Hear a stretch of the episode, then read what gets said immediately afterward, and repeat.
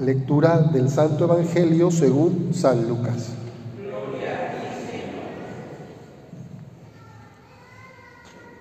Hubo en tiempo de Herodes, rey de Judea, un sacerdote llamado Zacarías, del grupo de Abías, casado con una descendiente de Aarón llamada Isabel. Ambos eran justos a los ojos de Dios, pues vivían irreprochablemente cumpliendo con los mandamientos y disposiciones del Señor pero no tenían hijos porque Isabel era estéril y los dos de avanzada edad. Un día en que le correspondía a su grupo desempeñar ante Dios los oficios sacerdotales, le tocó a Zacarías, según la costumbre de los sacerdotes, entrar al santuario del Señor para ofrecer el incienso mientras todo el pueblo estaba afuera en oración a la hora de la incensación. Se le apareció entonces un ángel del Señor de pie a la derecha del altar del incienso. Al verlo Zacarías se sobresaltó y un gran temor se apoderó de él. Pero el ángel le dijo, no temas, Zacarías, porque tu súplica ha sido escuchada. Isabel, tu mujer, te dará un hijo a quien le pondrás el nombre de Juan. Tú te llenarás de alegría y regocijo, y otros muchos se alegrarán también de su nacimiento, pues él será grande a los ojos del Señor. No beberá vino ni licor, y estará lleno del Espíritu Santo ya desde el seno de su madre.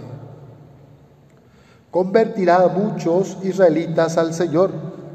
Irá delante del Señor con el espíritu y el poder de Elías para convertir los corazones de los padres hacia sus hijos, dar a los rebeldes la cordura de los justos y prepararle así al Señor un pueblo dispuesto a recibirlo. Pero Zacarías replicó, ¿cómo podré estar seguro de esto? Porque yo ya soy viejo y mi mujer también es de edad avanzada. El ángel le contestó, yo soy Gabriel, el que asiste delante de Dios.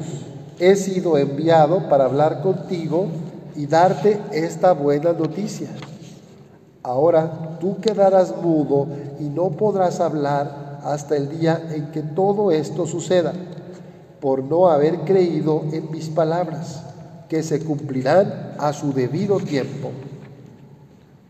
Mientras tanto, el pueblo estaba aguardando a Zacarías y se extrañaba de que tardara tanto en el santuario.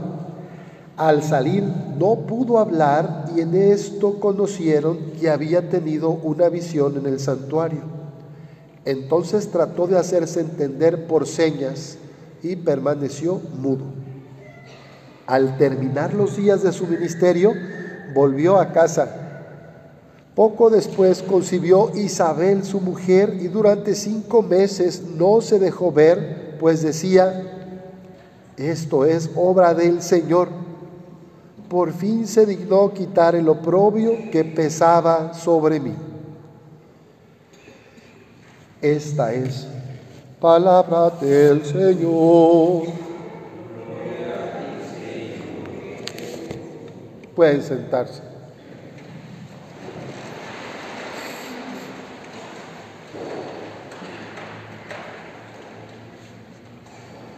En la primera lectura del día de hoy se nos relata el plan de Dios y el nacimiento de Sansón,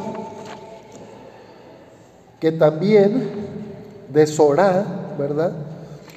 La, mujer de Sorá era estéril y no podía tener hijos. A ella se le apareció un ángel y le dijo, eres estéril y no has tenido hijos pero de hoy en adelante no bebas vino ni bebida fermentada, no comas nada impuro, porque vas a concebir y a dar a luz un hijo. Sansón vino, nació consagrado a Dios desde el seno de su madre y salvó a Israel de los filisteos. El niño creció y el Señor lo bendijo y el Espíritu del Señor empezó a manifestarse en él. De la misma manera, en el Evangelio escuchamos el relato de la concepción de San Juan Bautista en el vientre de la Virgen María. Las promesas de Israel se van cumpliendo en personas que pareciera no podrían tener hijos, las estériles. Zacarías cuestiona al ángel Gabriel, ¿cómo podré estar seguro de esto? Porque soy viejo y mi mujer también es de edad avanzada.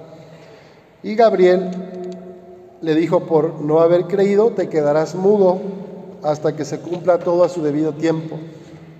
¿Cuántas veces nosotros pedimos gracias, pedimos favores, como Zacarías pedía el don de la paternidad? Y cuando se le concede, no lo cree, no lo acepta, no le cree. A veces a mí también se me han dado favores, bendiciones, y como que no la creo, pero ya me está regalando Dios lo que le pedí. Lo que pasa que a veces nosotros en la oración pasamos mucho tiempo hablando de mí, de mis problemas, de mis dolores, de mi familia, pero nos cuesta, empiezo por mí mismo, escuchar. Hablamos mucho más de lo que escuchamos a Dios en la oración. Y quizá esta enseñanza de Gabriel, el mensajero que está ante Dios, nos pueda ayudar Zacarías, tienes muchos planes, eres un hombre justo, tenido por buen sacerdote, hablas mucho, rezas muy bien y echas el incienso muy bien, pero te falta callarte tantito para escuchar a Dios hablar en tu corazón. Entonces a lo mejor aquí hay un Zacarías y por ahí hay algunos otros Zacarías o alguna mujer zacariana que pide y pide, pero no deja de hablar en la oración. Bueno, pues vamos a pedir a Dios esta gracia de la fe, del abandono, de la confianza en el Señor, que hace que lo que parece imposible sea posible. Y en este caso el Evangelio nos dice que Isabel agradeció la mujer después de cinco meses de estar encerrada, ya estaría pues el vientre grande con Juan el Bautista y ella, dice, esto es obra del Señor, por fin se dignó quitar el oprobio que pesaba sobre mí. Recordemos que en el pueblo judío de aquel tiempo los hijos son bendición, tener hijos, muchos de preferencia, es una bendición, y no tener los hijos era interpretado como maldición, como que algo habías hecho mal, como que te habías equivocado como que eras pecadora o impuro.